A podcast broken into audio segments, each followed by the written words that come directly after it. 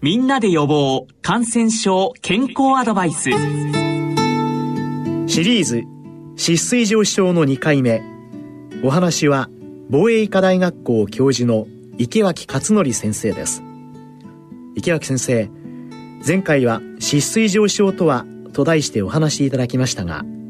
今回は脂質についてお話しいただけますか？はい。まあ脂質異常症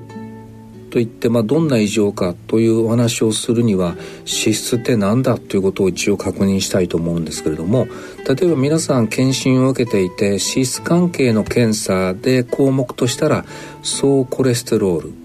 中性脂肪そして LDL コレステロール。HDL コレステロールこういった項目が出てくると思います、まあ、ほとんどはコレステロール1個だけ中性脂肪というのがありました。すなわち我々の血管の中にはですねコレステロールとか中性脂肪を運ぶ運搬体があるわけです。これが、えー、ちょっとこう血液中に、えー、蓄積することによって高コレステロール結晶あるいは高中性脂肪結晶をきたすと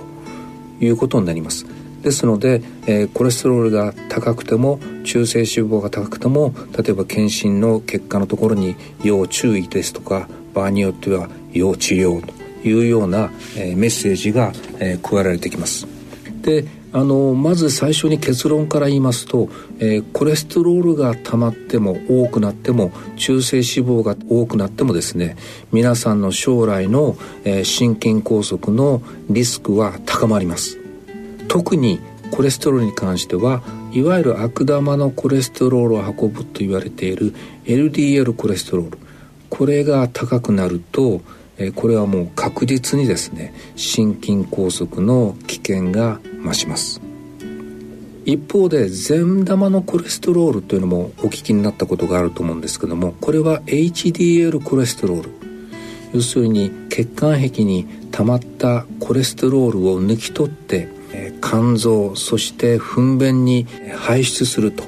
いわゆる動脈硬化をまあ予防するあるいはまあ改善する、えー、いい働きをする、えー、コレステロール。これが HDL コレステロールです。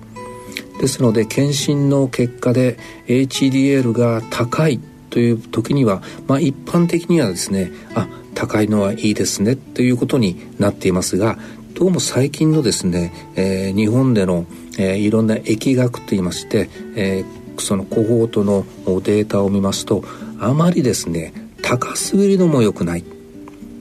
7080ぐらい出したらまあいいかなというところなんですけれども100あるいは150となるとこれはむしろ良くないんじゃないかということもですねちょっと注意して結果を見てください。これが大体まあコレステロール。中性脂肪が高い。これはですねいわゆるその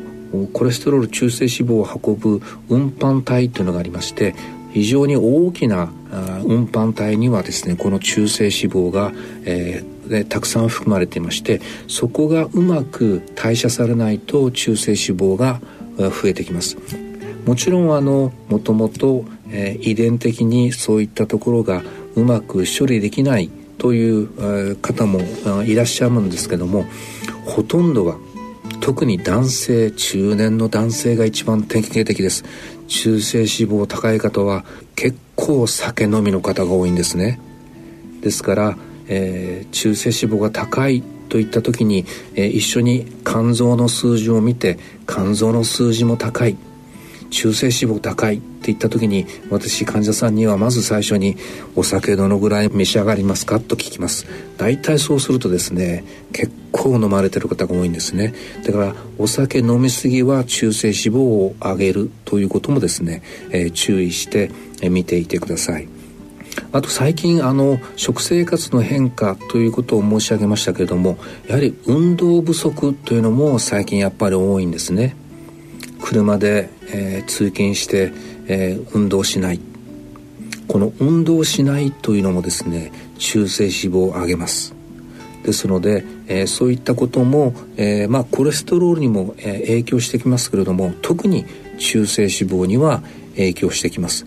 ということで、え今回は、え脂質に関してのコレステロール。コレステロールは LDL コレステロールと HDL コレステロール。そして中性脂肪の話をしました